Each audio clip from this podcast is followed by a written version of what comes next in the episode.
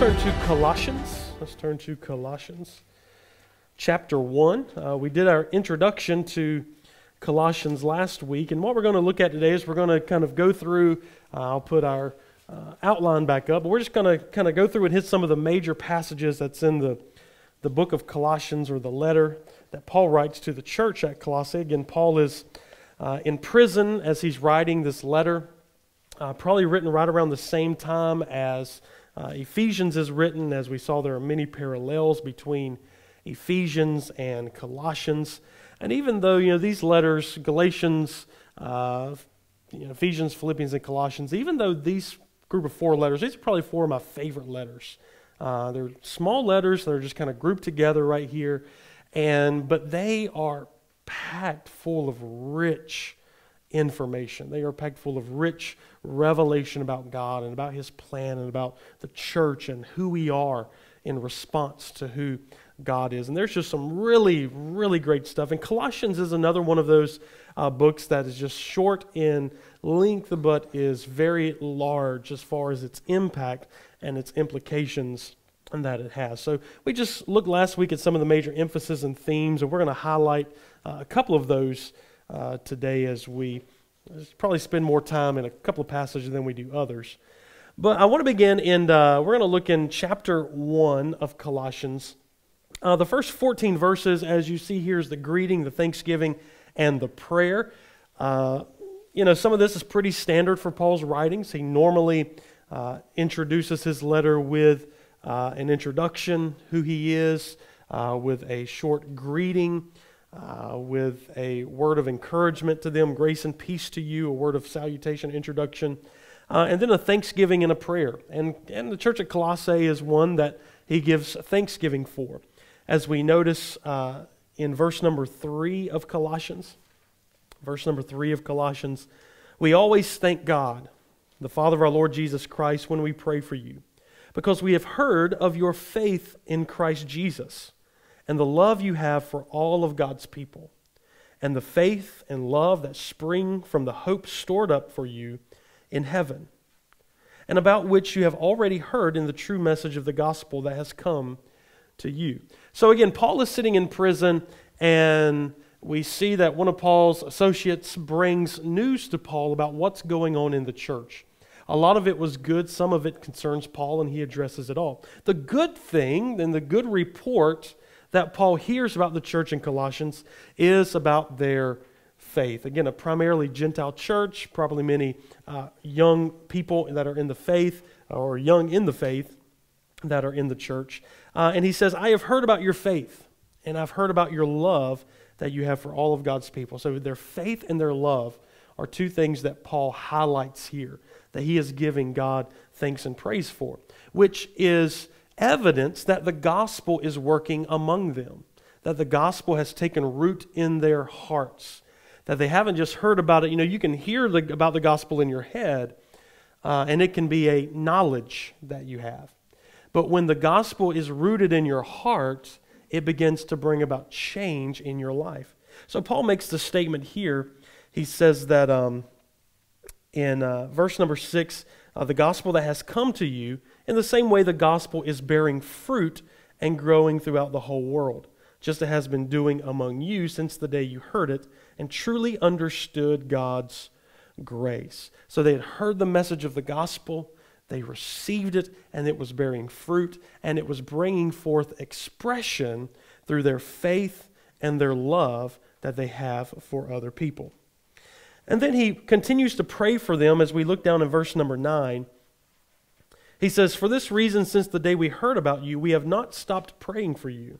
And notice what Paul prays for this church. He says, We continually ask God to fill you with the knowledge of His will through all the wisdom and understanding that the Spirit gives. And this prayer is very important for what Paul is going to address later on. As we looked last week in our introduction, we saw that there was uh, some teaching going around that we called the Colossian heresy. And Paul, to address the Colossian heresy, is not just to warn them of what is wrong, but it is to show them what is right. You know, and that is so important in teaching people. Because you can tell people what is wrong all day. But then, in showing them what is wrong, we need to show them what is right. And we need to show them what is true. So, as Paul is going to address in a couple of chapters this heresy that is being taught in the church and that they're being influenced by, he's first trying to establish and to ground them in what is true. You know, one of the old saying is you can recognize what is false by knowing what is true. So that way, when you know what is true, when something false comes before you, you'll be able to recognize it. So, as he grounds them in the truth, he prays that God would fill them with the knowledge of his will through wisdom and understanding that the Spirit gives. And through the wisdom and understanding, that they would live a life worthy of the Lord, pleasing to him in every way, bearing fruit in every good work, growing in the knowledge of God, being strengthened with all power according to his glorious might so they would have great endurance and patience. So he prays for a lot there. And it starts with the knowledge of God's will through, the wisdom and understanding of the Spirit, living the life worthy that they would please God. And by pleasing God, he, he puts here bearing fruit in every good work, growing in the knowledge of God, being strengthened with all power, uh, that they would have great patience and endurance, and giving joyful thanks to the Father who has qualified you to share in the inheritance of his holy people in the kingdom of light. For he has rescued us from the dominion of darkness and has brought us into the kingdom of the Son that he loves, in whom we have redemption, the forgiveness of sin. Now he's bringing in the supremacy of Christ. So, you know, he starts out appealing to them that uh, they would grow in the knowledge and uh, the wisdom of God, that their lives would reflect their growth in a lot of different areas, bearing fruit, being strengthened, uh, patience, endurance, thankfulness. All these are qualities that come from a life that's being influenced by the Holy Spirit. And then he says, You've been translated. You've been taken out of the kingdom of darkness. You've been taken apart from the kingdoms of this world and the way the world lives and the way the world thinks and, and the way that the, the evil influences of the world. And you've been brought into the kingdom of Christ. So we've been taken from the life that we knew, the old life, out of the old world, out of the old creation that's fallen and sinful, into a new life, being made a new creation in Christ Jesus, living in a new kingdom with a new set of values, with a new set of principles, with a new governing influence, not being governed by our passions or, or the powers of this world, but being governed by the Spirit of the living God. And he says it's in this kingdom and through this Son that we have redemption and the forgiveness of sins. And he's going to pick back up on that theme in a few verses. But as he introduces the kingdom having redemption and forgiveness of sins, in verse 15, he starts what is this beautiful poem. Now, some people even think part of this poem was, you know, a early Christian hymn that Paul included into the letter. Uh, we don't know that for a fact. Uh, because Paul has been known to write some really, really amazing and marvelous words about Christ. And, but whether this was an early Christian hymn that Paul included or these are Paul's original words uh, uh, inspired by the Holy Spirit, they still reveal so much about the very essence and the nature of God. Because everything begins with who is God. Every religion on the face of the earth begins with the question Who is God? How does God express himself to people? How can people approach this God? How can people please this God? How can they find redemption in this God? And every religion addresses that question. So the first question that we have to ask ourselves is who is God? For our view of God will shape our view of everything else. It'll shape our view of the world around us. It'll shape our view of ourselves, how we relate to, to God. What do we think that God is like? You know, we can certainly, we won't do it, but we can certainly, we could go around the room and say, what is the image that pops in your mind when I say the word God? And only you know what that image is. You know, whether whether um, God is light, you know, just this unfathomable light, whether whether God is peace or love, or whether God is you this, this figure that's literally sitting up in the clouds on a throne right now, or you know, whatever that picture is of God, we all have that picture. That picture is probably a little different in all of our minds. But the one thing that we have to understand is that this picture of God has to be formed and shaped. Our view of God has to be view of shaped by what is revealed to us in the scriptures about God. And Paul begins this here with really of who God is and how can we know that? What does God look like? What does God act like? And he lays out a beautiful, beautiful writing here in verses 15 through 20 about God. So in 15 through 23 here, you see this is the second portion on your papers. I'm going to read through some of this on our paper uh, under Christ's supremacy and reconciliation. It says Colossians 1 15 through 20 is one of the most remarkable early Christian writings, articulating the movement between creation and new creation, the world and, and his people, redemption, both accomplished in, through, and for the Messiah. This marvelous passage, which, which has profoundly a hymnic quality to it, actually continues the sentence that begins in verse number 12 and continues through 16. Notice how what began with the Father's redemption through his Son now proceeds to exalt the Son who bears his image. In turn, Paul proclaims first the Son's supremacy and absolute lordship in relationship to the whole created order, including the powers, human or otherwise, as the creator of all things and in relationship to the church as its redeemer, concluding with a concern that the Colossians stay with Christ, the pre existent Lord of the world, has become the human Lord of the world, and in doing so, in so doing, has reflected fully the God whose image he has now come to bear. So we're going to we're to look at this passage in, in detail, and we're going to spend a good amount of time here breaking down some of the phrases that's in this passage of Scripture. But beginning in verse number 15, the first phrase that we see, let me read 15 and 16, because here's how I'm going to break this down. Verses 15 and 16, we're going to look at together. Verses 17 and 18, and then 19 and 20. So in 15 through 20, this is the made these are the breakdowns. Two verses 15, 16, 17, 18, 19, 20. So 15 and 16 says this. I'm going to read it first. 15 and 16 of Colossians 1. The Son is the image of the invisible God the firstborn over all creation. For in him all things were created things in heaven and on earth, visible and invisible, whether thrones or powers or rulers or authorities, all things have been created through him and for him. So, Paul's teaching us about God. And as Paul is teaching us about God, he teaches us about Jesus. So the first phrase that we want to look at is verse number 15. The Son is the image of the invisible God. The Son is the image of the invisible God. This is to say that Christ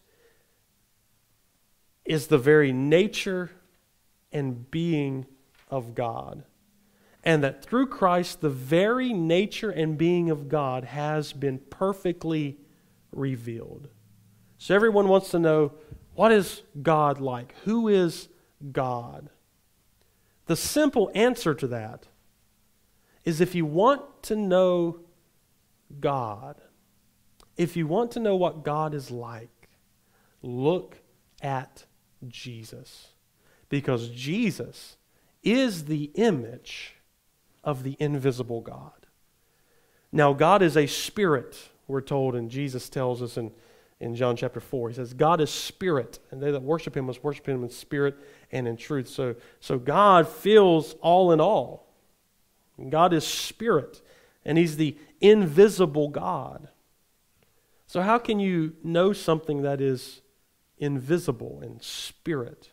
Because the invisible and the spirit put on visibility and flesh and wrapped it up in flesh and sent it to us and said, You shall call his name Jesus. You shall call him Emmanuel, God with us. So Christ is the image of the invisible God. Jesus said in John, or John says in John chapter 1, verse 18, the Gospel of John, no one has ever seen God but the one and only Son. No one has ever seen God but the one and only Son, who is himself God and in the closest relationship with the Father, has made him known. He says, No one has seen God, but the one and only Son has made him known. Christ is the image of the invisible God. John chapter 14, verse 18 Philip said, Lord, show us the Father. And what was Jesus' response? When you've seen me, you've seen the Father. Philip said, Lord, show us the Father. And Jesus says, Don't you know me, Philip? Even after I have been with you such a long time, anyone who has seen me has seen the Father. How can you say, Show us the Father? You've been looking at him the whole time. And Jesus and the Father are in perfect union together. Uh, in Hebrews chapter 1, verses 1 through 4, let me read that to you. It says, In the past, God spoke to our ancestors through the prophets at many times and in various ways. But in these last days, he has spoken to us by his Son, who he has appointed heir of all things and through whom also he made the universe. The Son is the radiance of God's glory and the exact representation of his being. Understand that. The Son is the exact representation of his being, sustaining all things by his powerful word. After he had provided purification for sins, he sat down at the right hand of the majesty uh, right hand of the majesty in heaven. But Hebrews 1 1 through 4 kind of parallels the same themes that we see here in Colossians chapter 1, 15 through 20. Uh, but Hebrews chapter 1 begins, and Hebrews is written by a Jewish person, really for Jewish people. It's a very Jewish book. So Hebrews 1 begins In past, God spoke to our ancestors through the prophets. That was our word of authority in the Old Testament. But in these last days, He has spoken to us by his Son, whom he's appointed heir of all things. Now, Christ is the authority, he's the one by which God speaks to us today. The Son is the radiance of God's glory, the exact representation of his being, sustaining all things by his powerful word. Colossians talks about that, sustaining all things. Uh, through, all, through him, the universe was made. Colossians talks about that. He provided purification for sins. Colossians talks about that. So Hebrews 1 is kind of a you know, parallel verse to, um, or parallel passage to Colossians chapter 1. But if you want to know what God is like, look at Jesus. There is no discrepancy or division between the two. The Son came to earth for several reasons. I mean, he came to you know, bring redemption to humanity, he came to be Israel's Savior, but yet Jesus came to reveal the Father to humanity. And that is so important to remember. Jesus came to reveal the Father to humanity. In the Old Testament, you say, well, isn't God revealed through the Old Testament? And I would say yes and no. Yes, God revealed himself to different people at different times and different ways in the Old Testament. He revealed himself to Adam in the garden. He revealed himself to you know, Abraham. He revealed himself to Moses through a, a, burning bush. He revealed himself to David as the man in the fire. And so, so God is revealing himself, parts of himself, facets of himself, glimpses of himself, sides of himself. He's showing people parts of him in the Old Testament. We see that all throughout. So I would say, in that aspect, yes. You know, God revealed himself in the Old Testament. However, I would say no, because we did not get the full picture of God until Jesus stepped on the scene. And Jesus is saying, Here's what I am like, and here's what God is like. Here's what God is like. So when we see Jesus working, we see God working. When we see Jesus forgiving, it's God forgiving. When we see Jesus being merciful, it's God. When we see Jesus healing, it's, it's God. When we see Jesus casting out devils, it's God. When we see Jesus going to the cross, it's God. So Jesus comes to reveal the Father. While we have you know, pictures of the, you know, in the Old Testament of, and glimpses and revelations, we have the full representation, the exact image of God when Jesus steps on the scene. And that's so important that we look at God through Jesus. Um, the writer of the book that we have, Gordon Fee, he said this in an interview, and I love this quote. He says, Every false theology in history has been a failure to take this seriously. That the only true understanding of God is that which comes through revelation of the Son, who is the full, perfect, absolute representation of God and what, who he is and what he is like. Every false theology has steered away from what we learn about God through the revelation in the Son, because that is where the full revelation of God takes place.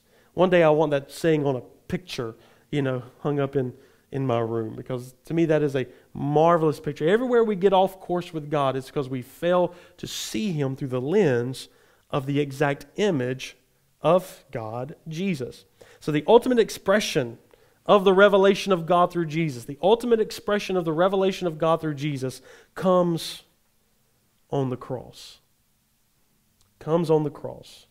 With God's own creation trying to crucify the Lord of glory. But instead of crucifying him and getting rid of him, we got him forever. That's the image of God.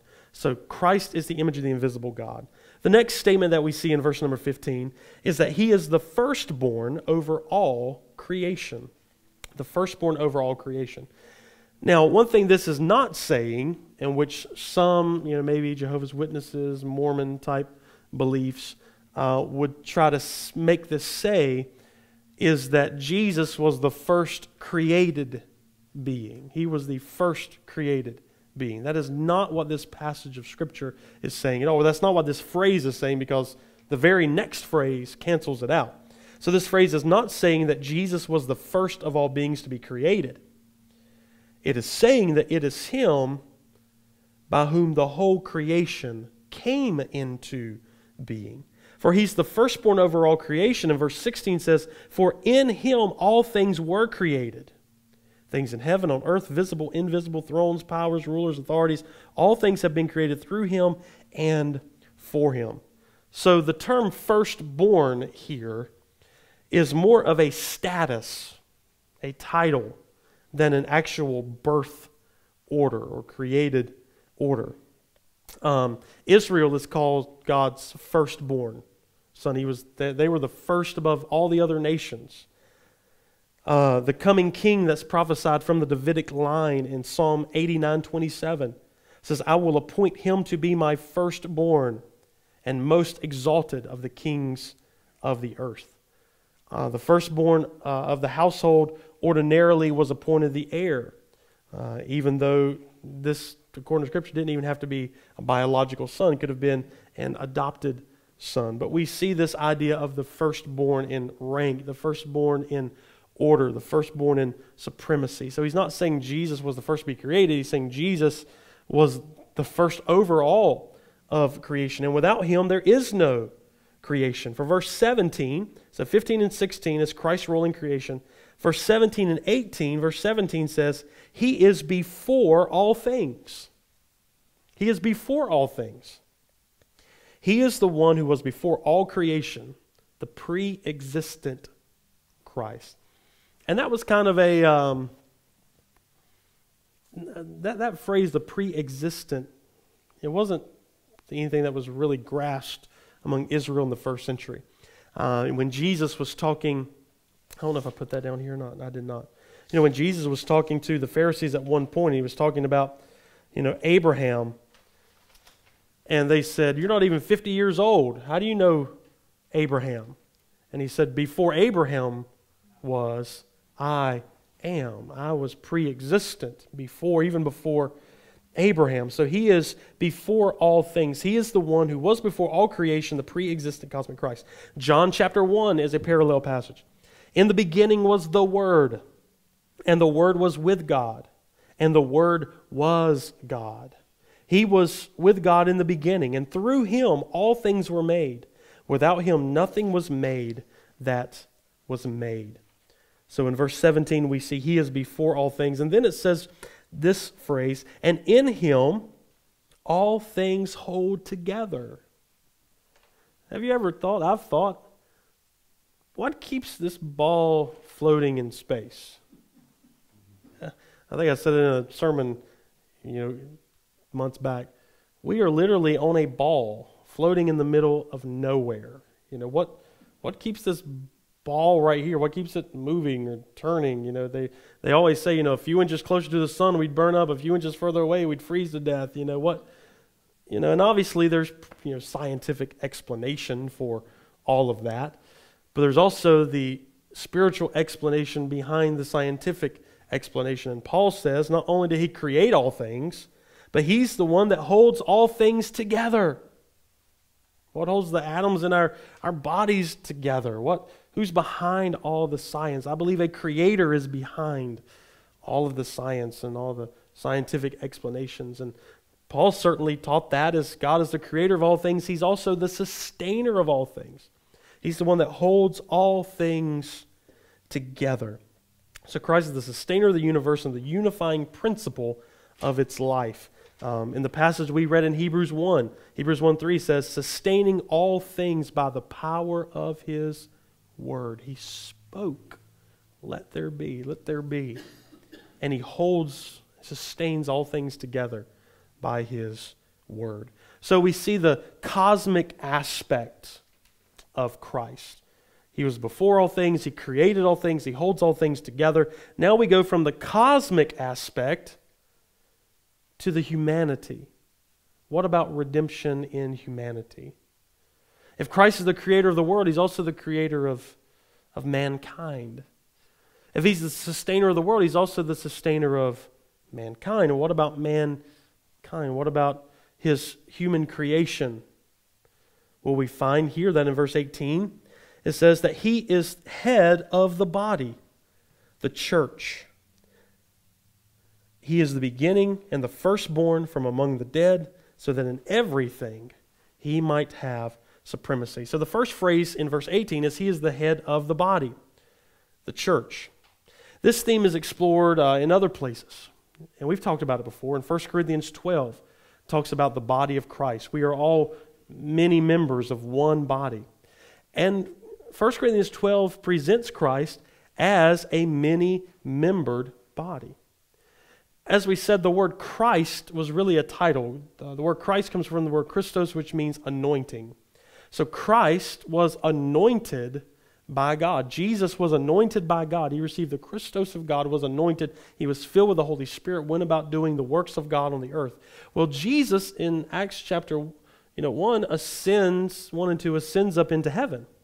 Jesus uh, disappears from the sight of the believers. But he tells the believers this I want you to wait for the promise of the Father. Wait for the Holy Spirit. For the same Spirit that anointed me, the same Christos that anointed me, is the same Spirit that will anoint you. Is the same Christos that will anoint you. So I often like to say, and it's, it, it took me a while to really come to a true revelation of it, but Jesus, the man in physical body form, left the planet. But Christ, the anointing and the spirit that resided on him, that empowered him, is still here. And there is still a body of Christ still on the earth. And it's the church. It's you and I together as his body. The church is the embodiment of the anointing that was in Jesus Christ.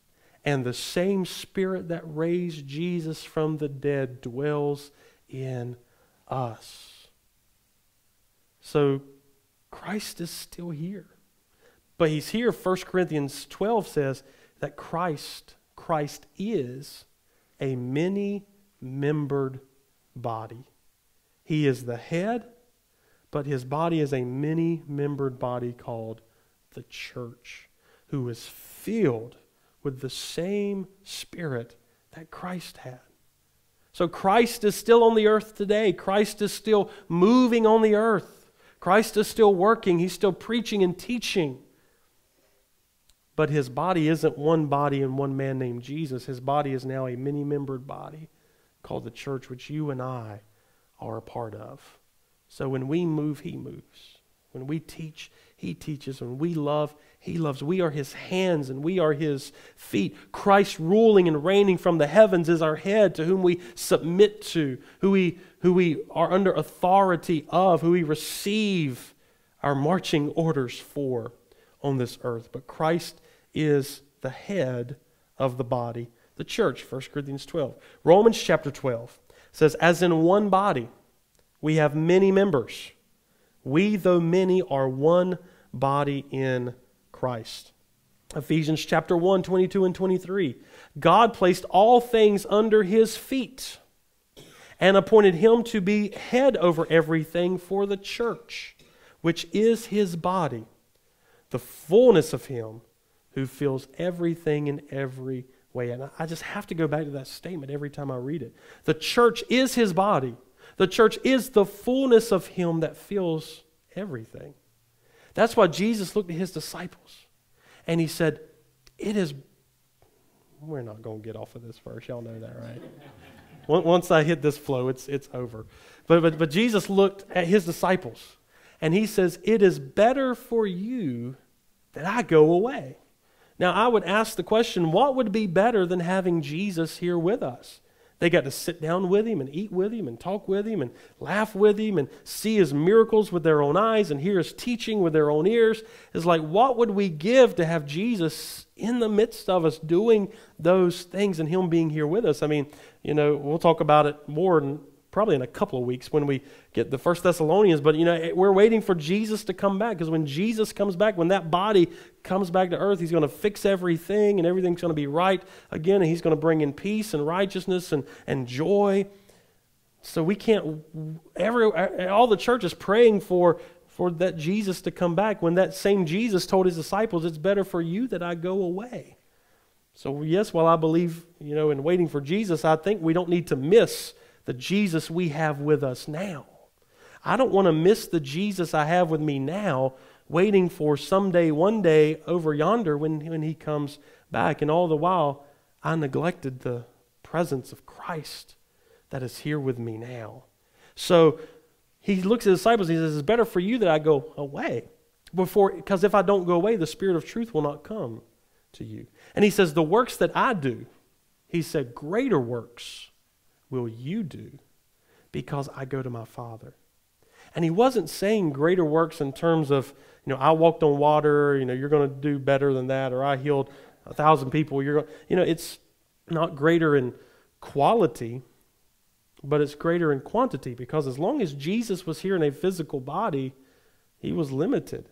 He was in one place at one time, you know, and he healed people in this city, but there was people in other cities and he had to travel and but he said, Now, when the Spirit of truth comes on you, and when you're empowered by the Holy Spirit, you'll do even greater works, not in terms of quality, but quantity. Because now that same Spirit that was on one person will now be in 12, and will be on 120, and then will be on 3,000, and then 5,000, and then 100,000, then a million as the church, his body, fills the earth, moving by the same Spirit that dwelled in Christ.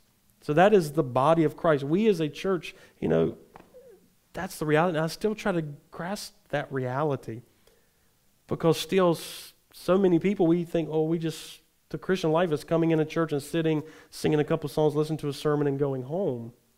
But it's so much more than that. So reclaiming and understanding what who we are as the church comes from knowing who he is first of all. And who is he? Well, Paul tells us here he's the image of the invisible God. So if Christ on the earth was reflected God, not in the same way obviously, but the church today his body should reflect the nature of God. We should reflect His love. We should reflect His forgiveness and, and His grace. We, we, we should be the hands and feet of Jesus. When people look at us, they should see what God is like. And oh, but as I look at the state of the church as a whole and see the divisions that's in the church and everything, I'm like, we are so far from that. That's why Paul said in Ephesians chapter 4, he says, My prayer is that you would grow up into Him in all things that you would grow up and reflect the image of Jesus Christ. So, who is he? He's the invisible image of the invisible God. He's the firstborn. He's the creator. He's the sustainer. He's the head of his church. Uh, verse 18 says, uh, He's the head of, of the church, the beginning and the firstborn from among the dead. Uh, so, there's that term firstborn again, but this time it's the firstborn from the dead. This speaks of the resurrection. This speaks of the resurrection. And in resurrection, uh, he receives the title, the beginning and the firstborn. And it's the resurrection of Jesus that marks the triumph over all of his enemies. In Ephesians chapter 1, I read it just a few minutes ago. God placed all things under his feet. God placed all things under his feet. Jesus, read the last couple of verses of the Gospel of Matthew. All authority has been given unto me in heaven and in earth. How did that happen? By the resurrection. Because when Jesus died and rose again, he triumphed over all his enemies. There is not one enemy that Jesus still has to triumph over because the cross was the triumph. And we'll read that in a couple of verses later in chapter 2. But his resurrection marked the triumph over all the forces that held people in bondage. The first Easter morning saw a new hope for humanity. Romans chapter 1 verse 4 says, "And who through the spirit of holiness was appointed the son of God in power by his resurrection from the dead." Through the spirit of holiness was appointed the son of God in power by his resurrection from the dead, Jesus Christ our Lord. So he holds all things together. He's the head of the body, and his resurrection reveals his power. In verses 19 and 20, I was really intending on finishing, I was intended on finishing Colossians today. That's, that's not going to happen. But that's okay because I'm still working on First Thessalonians, so I'll, I'll, i may take a few more weeks to, to do that. Uh, but verse 19 and 20 For God was pleased to have all his fullness dwell in him and through him to reconcile to himself all things, whether things on earth or things in heaven, by making peace through his blood shed on the cross. So, the first part in verses 15 and 16, we saw the role of Christ in creation. Uh, 17 and 18 is kind of a uh, two transitional verses which introduce the idea of Christ as the head of the body and establishing the resurrection. Verses 19 and 20 is the role of Christ in reconciliation in reconciliation. The first statement says God was pleased to have all the fullness dwell in him. The second statement was through him to reconcile all things to himself. Now, reconciliation is when you had two parties who are divided, who there's a problem between them, there's something separating them, they could be enemies. But reconciliation takes place, and the two things that were separate are now come together, and there is peace between the two, and there is friendship between the two, and there is unity between the two. So we see that creation and humanity, the two things that God created, enmity came between them. Between the fall of creation and the fall of man. Through death that came into all of the world. But it says that Christ, as the creator of all things, it would seem that through him all things became estranged from their creator. If all things were created through him, then all things are to be reconciled to God through him, creation and humanity. Uh, Romans chapter 8 talks about the creation. Romans chapter 8, 20 and 21, and I'll have a copy of this for you next week. But Romans 8, 20 and 21. For the creation was subjected to frustration or futility, not by its own choice, but by the will of the one who subjected it, in hope that the creation itself will be liberated from its bondage to decay and brought into the freedom and the glory of the children of God. So there's a reconciliation that we find in humanity, but also Romans talks about, and it says, it goes on to say the creation is groaning for the manifestation of the sons of God. So Romans 8 talks about the creation was hurled into futility and frustration, but yet would be liberated through him who would reconcile it and to bring freedom. So Christ is seen as the reconciler of all that went wrong in the fall of man. And he did this, and he does this by making peace through his blood on the cross. Now, what Paul's doing here is he's setting up for the next few verses. So we find out that from the kingdom of darkness to, to the kingdom of light, he introduces the idea of how God is over everything. Then we talk about how he's the firstborn from the dead, the head of the church. Now he talks about how that is because he reconciled through his blood.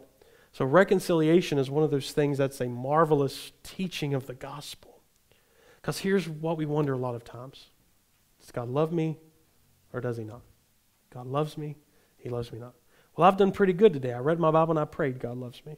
Well, I got up today and I didn't read my Bible, didn't pray, God may not love me today. God wants to bless me today because I've done right. Well, God's going to curse me tomorrow if I do wrong.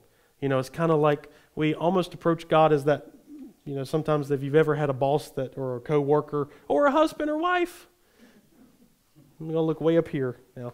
As a husband and wife who you don't really know how to approach them. You don't know what kind of mood they're in when you walk in to the office. You don't know if they're going to be in a good mood today or in a bad mood today. Uh, you wait for people to have their coffee, you know, or get a donut, and then you talk to them because you just don't know what kind of mood they're in. And sometimes we're like that with God. We don't know what kind of mood He's in with us. We don't know if God's going to zap us today, if He's going to cause sickness to come upon us or cause us to get an accident, or if He's going to bless us today. And, you know, and that goes back to number one, we have to understand who He is by understanding Jesus. And you understand Jesus and you understand Jesus by the work on the cross of what he did for us. And you understand his love by the work on the cross. Does God love me? Did Jesus die for you? Yes. Well, that answers that question. Let's go on to the next one. You know, what does God think of me today? Does the blood of Jesus cover you? Well, you don't have to wonder what he thinks about you today because it's been revealed through the cross. It's been revealed through the love of God. So Christ's death brought reconciliation. So that's a heart of the gospel. And it's amazing, you know, I, spent a lot of time growing up in church. I'm not going to say I listened to everything that was said growing up, but I don't remember hearing about the reconciliation, how I was reconciled to God in Christ. I was told I shouldn't do bad things and I shouldn't sin, and God was going to get me if I did. But I don't think I was ever told that I have been reconciled, that I have peace with God. I have peace. You have peace with God. Absolute peace with God. Isn't it great to have relationships where there's peace, mutual love, and peace and harmony? When you have relationships with division, that's not, that's not a good feeling. So, how do I relate to God today? We have peace with God. Do we have peace with God on the basis of what I've done today? Do I have peace with God on the basis of how I've you know, acted or if I failed or succeeded or how good I've kept religious rules. The scripture says in Romans 5 1, we have peace with God through our Lord Jesus Christ. We have peace with God through the blood of Jesus Christ, not because of what I've did, but because of what He did. Listen, when we were enemies of God, He reconciled. You were reconciled to God before you were even saved. He already reconciled you to Him. He already took the thing that separated you and Him out of the way so that you can come freely to Him. You have been, you, everybody's reconciled unto God. Now, not everybody's saved or has received that or has reconciled God to themselves, but God reconciled all of humanity by the cross. God's not willing that any should perish, but that all should come to repentance. In 2 Corinthians 5 16 through 21, this is another one. It says, Therefore, if anyone's in Christ, he's a new creation. The old is gone, the new has come. All this is from God, who reconciled us to himself through Christ and gave us the ministry of reconciliation. So it's our job as ambassadors for Christ to go out and tell people, you've been reconciled to God. This is what Jesus has done for you. You didn't ask him, he didn't ask you if you wanted it. Here's what he did for you He died for you, He took your sin for you. He loves you, and He wants you to come to Him and receive the free gift of salvation that's offered to you through what Jesus did for you on the cross. It says in uh, 2 Corinthians 5:19 that God was reconciling the world to himself in Christ, not counting people's sins against them. He committed to us the message of reconciliation. We are Christ ambassadors. As though God were making his appeal through us, we implore you on Christ's behalf, be reconciled to God. God's already reconciled you to himself. The blood's already been shed for your sin. Now you be reconciled to God. You come to him and receive his gift of forgiveness. Romans 5:10 For if when we were enemies, when we were enemies, we were reconciled to God by the death of his son. I wish I'd have memorized that verse back in children's church. Much more being reconciled, we shall be saved by his life. When we were enemies, when we were sinners, when we were lost, we were reconciled by the death of his son. Now that I've been reconciled, I shall be saved by his life, the life that I receive, and the forgiveness. So, this is how he sets up verses 21 through 23. And I'm going to read 21 through 23, and we'll pick up there next week.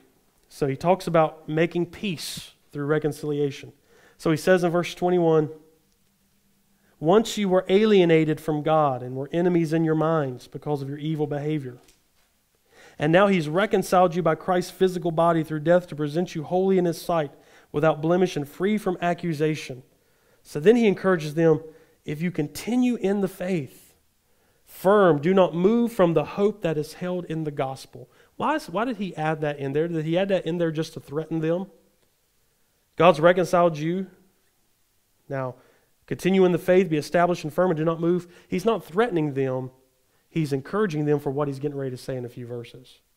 Because there's some teaching that's going to try to lead them away from Christ. So he's telling them, you continue in the faith. This is how you started in the faith through Christ's reconciliation. Continue in that. This is how you started with the gospel. Continue in that, be firm in that, be rooted in that. Do not move away from that hope because there's people coming in that's trying to move you away from Christ and tell you you can find salvation in other ways. Tell you that if you really want to be holy, you need to, you need, it's about your self control. It's about this mystical type of spirituality that you have to have. And he's saying you must continue in this faith, rooted and established. And that's the faith that points us to the gospel, how God reconciled us, how when we were, were enemies of God, alienated from God, we were brought near to God and reconciled through, through death. We are holy in his sight, without blemish. We're free from accusation.